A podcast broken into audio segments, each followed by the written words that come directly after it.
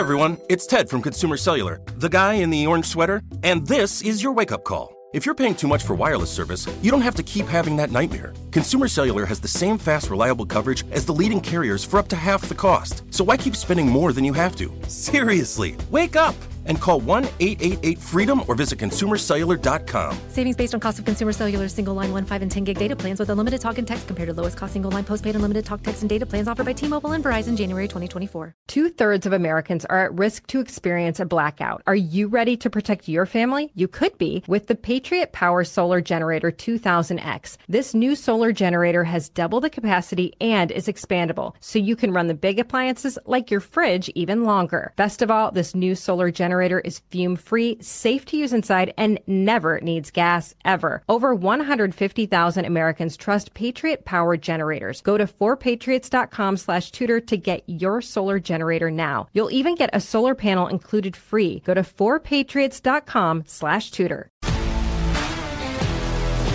If you love sports and true crime, then there's a new podcast from executive producer Dan Patrick and hosted by me, Jay Harris, that you won't want to miss. Playing Dirty Sports Scandals. Each week, I'm squeezing the juiciest details from some of the biggest sports scandals ever. I'm talking Marcus Dixon, Olympic gymnastics, Cain Velasquez, salacious Super Bowl-level scandals. Join me on the dark side of sports by listening to Playing Dirty Sports Scandals on the iHeartRadio app, Apple Podcasts, or wherever you get your podcasts. Hey, this is Buck Sexton, and you're listening to the Tudor Dixon Podcast, part of the Clay Travis and Buck Sexton Podcast Network. Welcome to the Tudor Dixon Podcast. I'm Tudor Dixon, and I'm so glad you're tuning in today. We have a special guest. You've probably heard in the news a lot of talk about Hamtramck, Michigan, maybe a city that you hadn't heard a lot about before, and definitely an interesting name, but you're hearing that because the mayor of Hamtramck has made a decision that the flag posts, the flag posts are going to have American flags, P O W flags, but issues flags are not going to be up there. So I want to bring him in, Mayor Amer Ghalib. Thank you so much for joining me today. Thank you for having me. Absolutely. So this is really, I mean, I know you've gotten a lot of flack. This has been in the news. A lot of folks are talking about this, and they've kind of labeled this as an anti-L G B T Q issue, but it's really not that. And I would say that I want you to kind of set it straight that this is this is just, you are talking about public buildings in the city and being respectful of everyone and making sure that the public buildings are focused on really patriotic flags or P O W flags, things like that, correct? That's true. Um, so uh, first, uh, thank you for giving me the opportunity to be uh, Uh, on this show and to talk about this issue and other issues of Hamtramck and to uh, educate people about Hamtramck. Uh, we had actually a resolution since two thousand thirteen, uh, Resolution one oh two, that give permission to the Human Relations Commission to put the international flags on the main street to represent the international caricature of the city. So recently there were some attempts to put some groups' flags among those international flags, and, and that's where the problem started. So the city thought that we just need to be neutral and, and to represent mm-hmm. everyone equally, because all these groups in this city belongs, they are minorities and they need support in one way or the other. And some of them are subject to discrimination in one way or the other as well. So I need to treat people equally. Everyone is equally important to me. And therefore, we passed a resolution to confirm the neutrality of the city toward its residents. We want to be fair to everyone, no discrimination, but at the same time, no preferential treatment to everyone. So we just took our decision not to allow any groups' flags, and just to allow the American flag, state and city, and prisoner of war's flag. That's, I think it's fair enough for everyone, and that's only in public spaces And, pro- and city properties. That's what I think people don't understand. This is city property. This, these are not people's local businesses. You're not dictating what people can do. And it is not to discriminate. It is actually to make sure that no one is discriminated against and no one feels uncomfortable.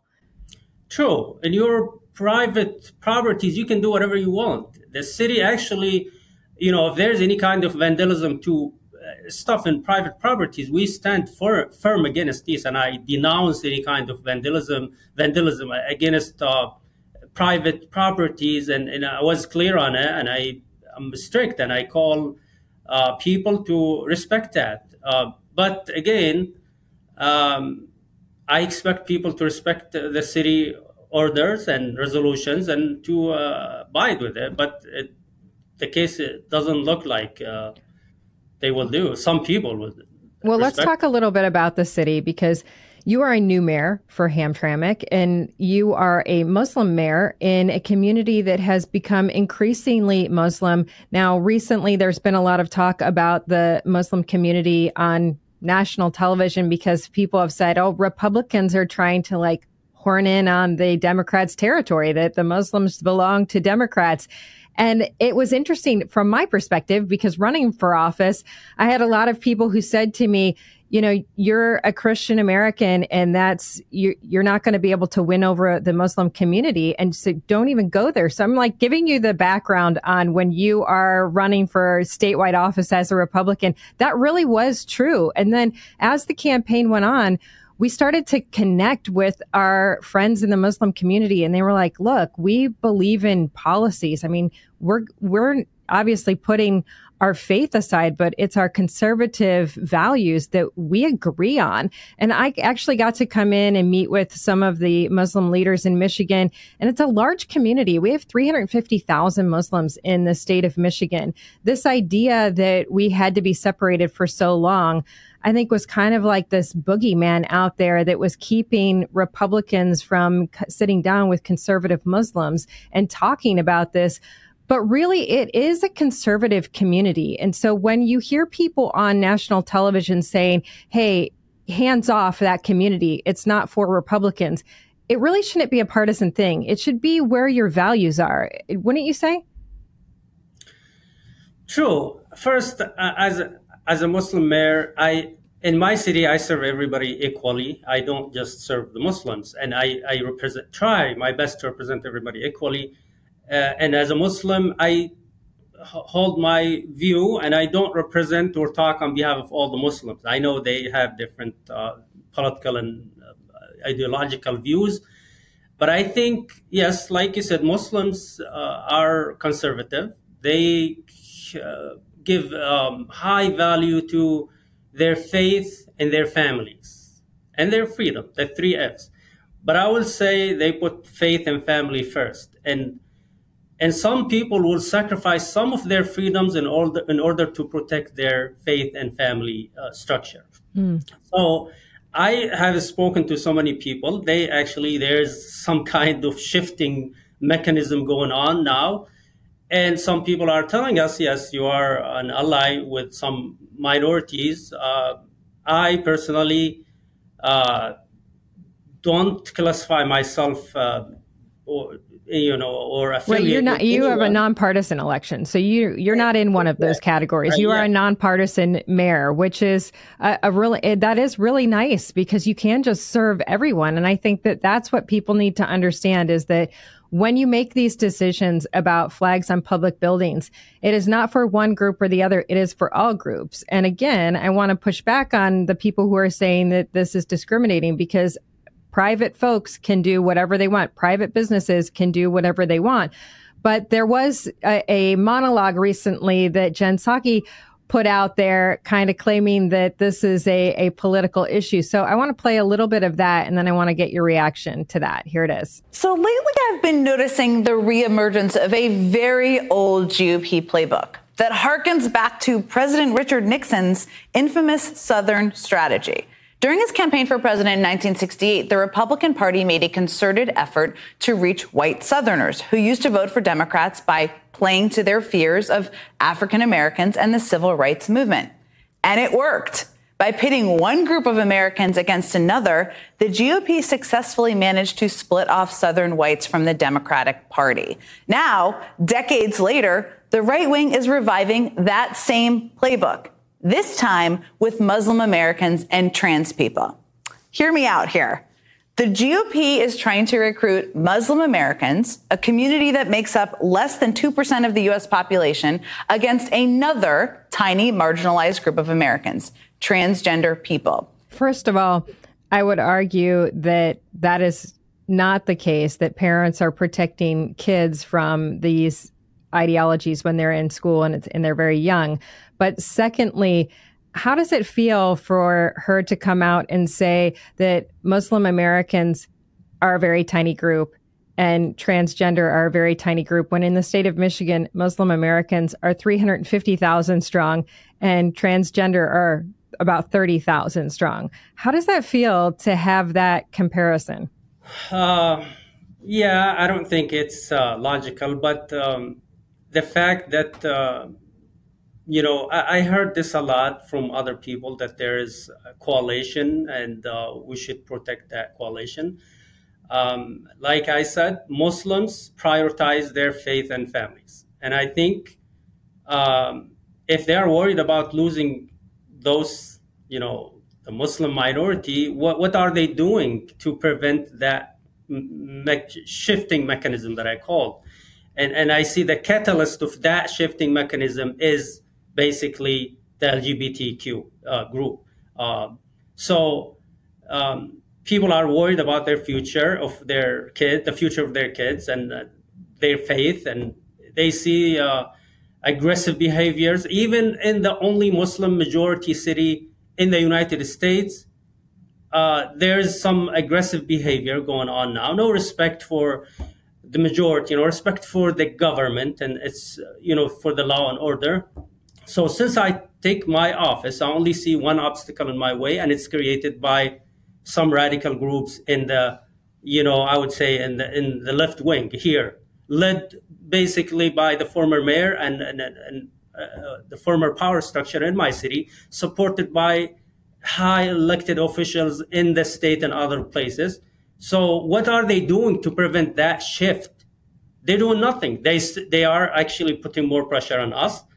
They are um, sending some elected officials to protest in our city and to threaten us. There are Who has come to protest in the city?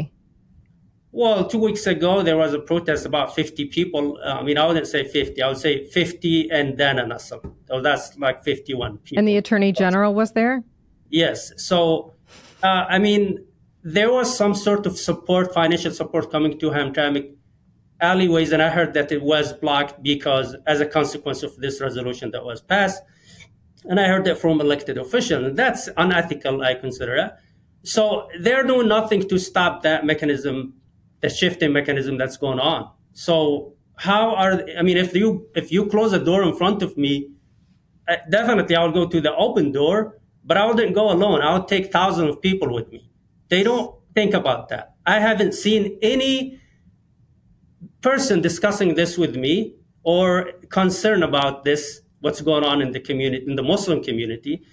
Uh, so it's just uh, a fact. It's not like somebody is, is asking us to um, support them or, or change our political stance. It's just naturally happening because of what we see. Let's take a quick commercial break. We'll continue next on the Tudor Dixon podcast. Hey everyone, it's Ted from Consumer Cellular, the guy in the orange sweater, and this is your wake-up call. If you're paying too much for wireless service, you don't have to keep having that nightmare. Consumer Cellular has the same fast, reliable coverage as the leading carriers for less. And for a limited time, new customers receive their second month free when they sign up and use promo code MONTHFREE by May thirty-first. So why keep spending more than you have to? Seriously, wake up and call one eight eight eight FREEDOM or visit consumer cellular dot com. Taxes, fees, and other third-party charges will apply. See website for additional details. Like many of us, you might think identity theft will never happen to you. But consider this. There's a new identity theft victim every three seconds in the U S. That's over fifteen million people by the end of this year, equal to the populations of New York, Los Angeles, and Chicago combined. Even worse, identity theft victims often don't even know they're victims. That's why LifeLock Identity Theft Protection alerts you to identity threats, even the ones that don't show up on a credit report, like data breaches, fraudulent bank transactions, loan and credit card applications, and crimes committed in your name. If your identity is stolen, your own dedicated LifeLock U S based restoration specialist will work to fix it. LifeLock protects you in ways that you simply can't on your own. Join now and save up to twenty-five percent your first year at LifeLock.com slash news. That's LifeLock.com slash news to save up to twenty-five percent. Identity theft protection starts here. Two-thirds of Americans are at risk to experience a blackout. You could be one of them, sitting in the dark and cold for hours, for days, maybe even weeks. Are you ready to protect your family? You could be with the Patriot Power Solar Generator two thousand X. Folks say this new solar generator from four Patriots is, quote, worth its weight in gold. Why? Because this generator has double the capacity and is expandable, so you can run the big appliances like your fridge even longer, or other devices like an electric blanket, microwave, R V air conditioner, or even an electric wheelchair. You also get twelve outlets, including four A C outlets, so you can power more devices at once, and two U S B C outlets, which can charge your phone twenty times faster than a regular plug. Best of all, this new solar generator is fume-free, safe to use inside, and never needs gas, ever. Over one hundred fifty thousand Americans trust Patriot Power Generators. Go to four patriots dot com slash Tudor to get your solar generator now. You'll even get a solar panel included free. Go to four patriots dot com slash Tudor. So in the largest budget that the state of Michigan has ever passed, there was money that was supposed to come to Hamtramck. After this resolution was passed, that it looks as though that money was cut out of the budget. I know the Attorney General, Dana Nessel, was there, and she said that she wasn't there to intimidate. However, if you're there protesting, I mean, that seems as though you're there to intimidate a religious group. Really, this is this is going after a group of people for their faith, which is truly protected in this country. You are you are your faith is supposed to be something that should not be under attack, certainly not by elected officials. And I think that we've seen this when it comes to all different faiths in the United States, but certainly it's something that the Muslim faith has suffered in the past. I know that in my campaign, I talked to a lot of Muslim people, and they said, you don't understand what it was like for us after nine eleven, because it was just brutal the way people treated us. And I think that in twenty years, a lot has changed. But now this seems like that's piling on to already this feeling that you've you've had to fight your for your faith as it is. Is that would that would you say that's accurate? Yes, uh, I mean, the fact that this is the only Muslim majority city, not only in the United States, but also in the Western Hemisphere. Any Oh, in the United States, this is the only Muslim majority city. Yes. Interesting. Yes. Interesting. And all Muslim government. So obviously, there there are more conservative people in this community who cares about their faith and the structure of the family. And to use an aggressive uh, implementation of your agenda in this community where you know that the majority are not supporting you is, is a reason for people to uh, move away from you. So like I said, since I took the office, I have only seen, um, you know, uh, aggressive behavior and uh, um, attacks from one side only. And after all this, Uh, abuse. I mean, I am not affected by what's called the uh, Stockholm um, syndrome, where you cope with your abusers and you, you know, develop that behavior to kiss their hands. Well, if you are using this with me and discontinue supporting me, why do you think I will continue to support you and stick with you and care about this coalition that you talk about? Uh, and and I, see, I hear this from so many people in my community. I know I don't represent the Muslim community everywhere, but I know that I have so much influence within this community and elsewhere as well. And so many people agree with me. So uh, that's what's happening, basically.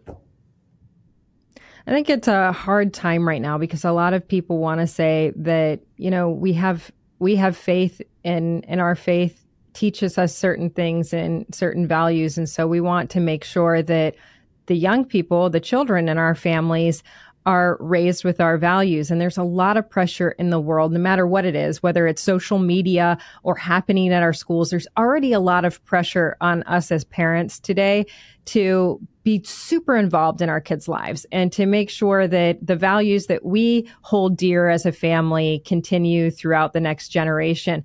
But it is, it has been an interesting push in the last few years when we look at what's happening in our public schools. And I know last year we had a lot of folks in the Dearborn community, which was also a lot of Muslim Americans, who had come out and said, wait, wait, wait a minute. We're seeing these books and we don't like these books.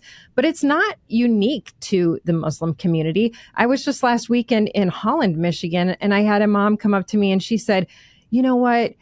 I was so inspired by some of the work that has been done by conservatives over the past few years that I started to research my own child's school. And this, and she was from the West Side. She wasn't actually from Holland, but she was from the West Side of Michigan. And she said, in our middle school, we ended up finding a hundred books that qualify as pornographic books. Now, for people of pretty much all faiths, that's just not acceptable to find that in the school.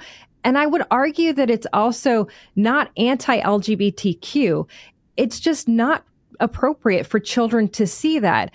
Is there a way for us to push back on going back to reading, writing, math, history, and a focus on those in our public schools without ruffling the feathers of those people who are in charge on the other side?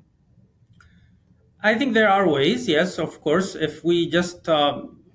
It's a common sense. You just respect each other and just do your own stuff on your private space. Do not impose or, you know, enforce your values on others. This is a, a blitz that I took when I took the office. I said, I'm not going to impose my values on, on others, and I expect others to do the same. That's not what's happening now. Everybody is trying to enforce their agenda uh on uh, on the other communities. And, and it happened even in Hamtramck last year, the, the book issue, but we solved it quickly and those books were withdrawn from. How did you solve it? So it was just a, it was just as easy as parents going. And I think this is something that is valuable for people to understand. Parents got involved and they went to the school, and the school, was it the school that agreed that those were not appropriate? The, the uh, Board of Education uh, listened to us. I mean, here the government mm-hmm. actually took a stance with the parents. That's what that's the difference between Hamtramck and Dearborn. So it was easy. There was so much pressure from the community and from the government on the school board to deal with this. And they themselves admitted that it's not appropriate and say they solved it quickly. And they took those. I think that's a really good story, because a lot of people feel like this has to be handled at such a macro level. But what happens in your community, you have a lot of impact on your own community. And and just this message, I mean, your story of running for mayor, tell a little bit about that, because I think that's key. Your community had historically been a Polish community. The previous mayor was of a eth- Polish, Polish ethnicity. And you went into that race with... I think it was three other Muslims and a Polish woman. So it was like a really a new demographic for for Hamtramck, but that's sort of been the trend. And now you have a fully Muslim government. Yes, I actually, you know, I, I moved from the medical field uh, into politics. Um, I I did my, um, you know, medical school in, in Ross University School of Medicine. Before that, I did my pre-medicine in Wayne State University. And I was working in a clinic here as a healthcare professional for several years. So that's where I built my relationship with the people, serving them in the medical field uh, in a local clinic. So, but I was very involved in politics, whether it's local or international. And uh, my uh, social media was uh, famous for this. So people knew that I will not disappoint them. Yes, my opponent used this um, strat- strategy against me that I'm, I have no experience and I'm coming from a different field um, and I haven't run for a public office before, but I believed in my skills and my... Um, Isn't that the idea of serving? It is. So by na- naturally, we are public servants in the medical field. So I am just serving in a different way. But the community knew me before. I'm also a poet, where I used to attend, you know, gatherings and events and, and read some of my poetry. So I had the foundation already built, and I knew that I would win. They told me, well, three experienced um, opponents against you, you're going to be the last one. In the primary, I was the front runner. I was the first one and with the highest vote. And so I, I that was a, a major shift in the community, where to have the first Muslim mayor after one hundred years of uh, control by the Polish. The Polish community is still an important um fabric of Hamtramck culture and, and you know, components, but um, the number, the demographics are, are being changed or have been changed over the past ten years. Now, I think the the biggest or the largest minority are the Yemenis. They make up to thirty percent. A lot of them still new immigrants. Not not all of them are uh, American citizens. Uh, comes number two, the Bengali um, community, up to twenty percent, and then others.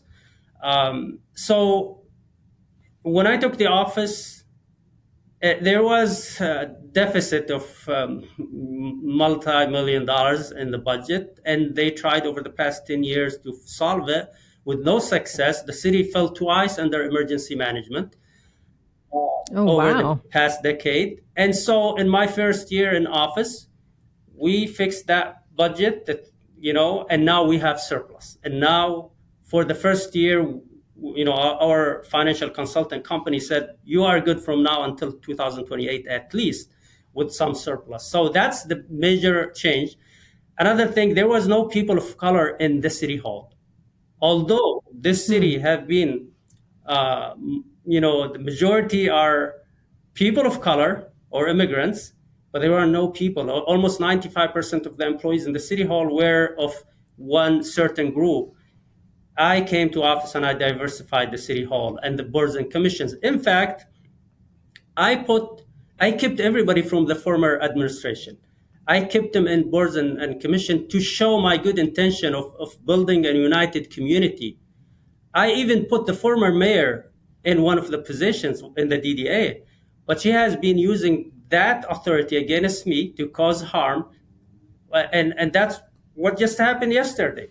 Uh, putting the flag, she was one, one of them leading that militia to put the flag. So after you put this law into effect just yesterday, this is no longer Pride Month, let me remind everyone, just yesterday, they put up an L G B T Q flag. Yes, a big one in one of the city flag poles. And uh, I was passing by and I saw people, uh, you know, videotaping and taking pictures, and uh, some militia gathering around the flagpole. And I, uh, I took action. I mean, it, the city took it down within a couple of hours. But uh, to find out who led this process, it was the chair of the Human Relation, uh, the former mayor, a group of politicians that one day they used to lead this city, and now they are acting like a militia. Uh, no responsibility, mm. very irresponsible action, um, no respect for law and order, and, and just show what kind of leadership we have, we had over the past two decades. And that's why the city failed and, and never succeeded over the past two decades. Let's take a quick commercial break. We'll continue next on the Tudor Dixon podcast. Two-thirds of Americans are at risk to experience a blackout. You could be one of them, sitting in the dark and cold for hours, for days, maybe even weeks. Are you ready to protect your family? You could be with the Patriot Power Solar Generator two thousand X. Folks say this new solar generator from four Patriots is, quote, worth its weight in gold. Why? Because this generator has double the capacity and is expandable, so you can run the big appliances like your fridge even longer, or other devices like an electric blanket, microwave, R V air conditioner, or even an electric wheelchair. You also get twelve outlets, including four A C outlets, so you can power more devices at once, and two U S B C outlets, which can charge your phone twenty times faster than a regular plug. Best of all, this new solar generator is fume-free, safe to use inside, and never needs gas, ever. Over one hundred fifty thousand Americans trust Patriot Power Generators. Go to four patriots dot com slash Tudor to get your solar generator now. You'll even get a solar panel included free. Go to four patriots dot com slash Tudor. If you love sports and true crime, then there's a new podcast from executive producer Dan Patrick and hosted by me, Jay Harris, that you won't want to miss. Playing Dirty Sports Scandals. Each week, I'm squeezing the juiciest details from some of the biggest sports scandals ever. I'm talking Marcus Dixon, Olympic gymnastics, Cain Velasquez, salacious Super Bowl-level scandals. Join me on the dark side of sports by listening to Playing Dirty Sports Scandals on the iHeartRadio app, Apple Podcasts, or wherever you get your podcasts. I'm Hannah Storm, and my podcast, N B A D N A with Hannah Storm, digs deep into the history of professional basketball, along with my own as one of the first female sportscasters. Now let's get you up to speed on what else happened around the N B A today. We talked to all sorts of people I interacted with, from Doctor J to Charles Barkley, and recap iconic moments. Yes, he's got it. Here he comes. Ray rocked the baby to sleep and slam dunk. As well as some of the wild stories behind the scenes. We were like, what? What are we in for? The scoreboard crashes before we even tip a game off. Today, the N B A is a global sports and entertainment giant. Players are multimillionaires and cultural icons. Iguodala to Curry, back to Iguodala, up for the layup. Oh, blocked by James. LeBron James. And these stories are about how we got here, both on and off the court. And what's next? Listen to N B A D N A with Hannah Storm on the iHeartRadio app, Apple Podcasts, or wherever you get your podcasts. You decided, you looked at this and you said, I can do a better job. Even from the medical field, you looked at this and said, I can do a better job. You are an immigrant yourself. I mean, I'm, I am assuming that because the, it doesn't sound like a Michigan accent that I'm hearing. So that's a big deal to come into the country and say, I'm going to run for mayor. Could you just walk us through that process? Yes. So I came to the United States at age seventeen. After I finished eleventh grade uh, in Yemen, I came with almost zero English in the late nineties. Wow. You know, I came alone. My family was back home. So I was the major, the main supporter of my family. I started working in a factory ten hours a day. But then I decided to go back to school after one year. Uh, I was like, I have to finish high school. And I did. I continued working full time, finished high school, did really good, decided to study medicine. And uh, it's uh, it's kind of long, inspiring story. But overall, I have been... Uh, I wanted to study politics from day one, but some uh, advisors, including family members, told me, you're good in math and science, so don't waste your time studying politics, especially in this country, you have no... A lot of people tell you not to get in politics, trust me. They told me that in this country, you have no future in politics because I was an immigrant. And so it it, mm-hmm. it stayed as one of my hobbies and, and you know, I call it the first love, to serve people and to just get involved in politics. So after finishing medical school, going through all of that, I went back to just practice what I wanted to do in the beginning. And it was uh, it was a successful journey because I built the foundations, good relationship with the people, with the community.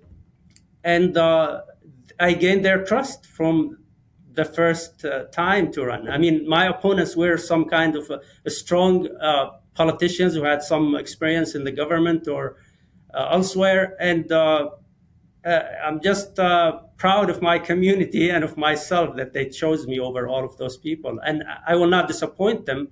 I'm trying my best. I sacrifice so much time because, as you know, this this mayor system in, in Hamtramck uh, uh, is almost voluntarily positioned, you know, No. Uh, yeah. Yeah. Well, and, and I think that, let me be kind of bold here because I think your story is very interesting. Coming over here at seventeen by yourself. This is a story that we hear of folks from Arab American backgrounds or Arab backgrounds coming into the United States. And there has been a narrative of fear around that. Why are they coming by themselves? Why is it a young seventeen year old man?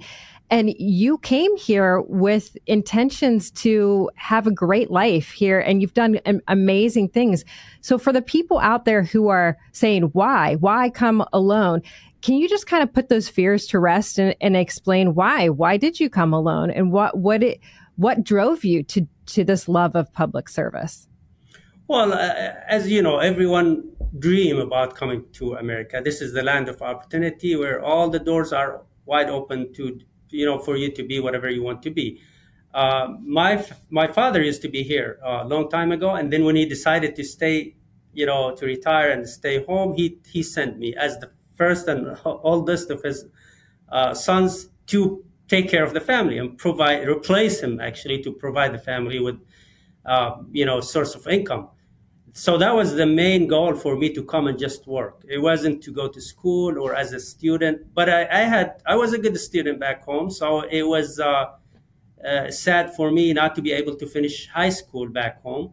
And that's why I went back to study. And, and this is the land of opportunity. You can study and you can go to school. If you do well, you don't need anybody to support you. You can support yourself. It was a difficult journey without family or social support. But I think... Uh, I mean, it is, like you said, it's an inspiring for others that you can do whatever you want in this country. And it shows a lot of strength and resilience when you are alone, and, you know, you don't feel, uh, don't let your English or your accent or your background discourage you from uh, being whoever you want to be and to be, you know, serving the community. Uh, what is more American than diving into the local government and serving the people? I mean, that's the best thing you can do. It, it's a, you know, it's a very challenging thing, but uh, I I had the passion to do it. I'm not. I, I know I'm under so much attack. There's so much pressure. There's uh, a lot of things going on uh, on the social media, on, you know, lawsuits, everything, but. It's okay. I, I have so much confidence that I can do it. We are not doing anything wrong. We are not discriminating. We are not violating any laws. I have the support of the community, and I will run again, and I will win this election, the next election for sure.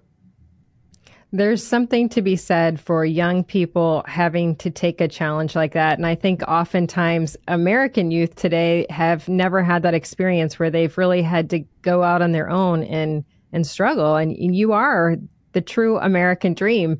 So coming here at seventeen, becoming mayor, taking a city from debt to to influx it and at and surplus, it's a really incredible story. And I'm I'm just so happy that you came and shared that. I know that this story about the flags and, and all of that has kind of blown up, but I wanted to share the story of who Mayor Amer Ghalib of Hamtramck is. And I'm so glad that you were willing to share that with us, because I do think that this kind of opens the hearts of people back to what America's really about. And that is people coming here and being able to see those streets paved with gold, right?